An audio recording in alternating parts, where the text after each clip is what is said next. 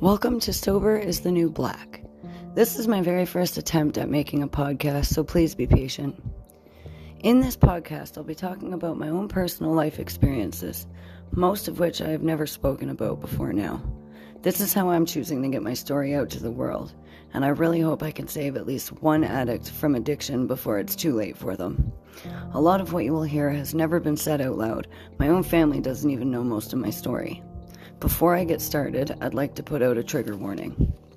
I'll be discussing things like the time I was a victim of child porn, the sexual assaults I experienced, the bullying throughout all of public school, also known as elementary school, my downward spiral into addictions, my narcissistic and violent ex boyfriend, and how I found recovery without rehabs, meetings, or jail time.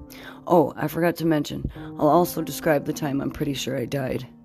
If you've listened this far, I sincerely thank you, and please stay tuned for my first official podcast.